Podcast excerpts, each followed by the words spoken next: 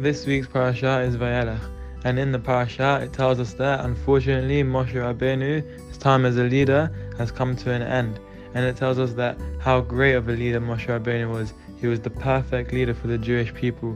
This is because he would go out of his way, out of his comfort zone, to take a special care for each and everyone's individual needs.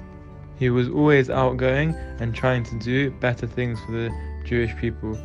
And now we're in the Aseret Yemei Teshuvah, the 10 days of repentance, the days between Rosh Hashanah and Yom Kippur. What makes you a great person?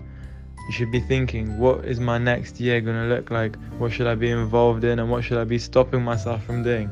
Now is the time to take the extra step forward out of your comfort zone. That's why the parasha between Rosh Hashanah and Yom Kippur is always Vayeilech, to go to go and take your first step to greatness. All you have to do is take the first step and you will be written in the book of life. Shabbat Shalom Umevarach.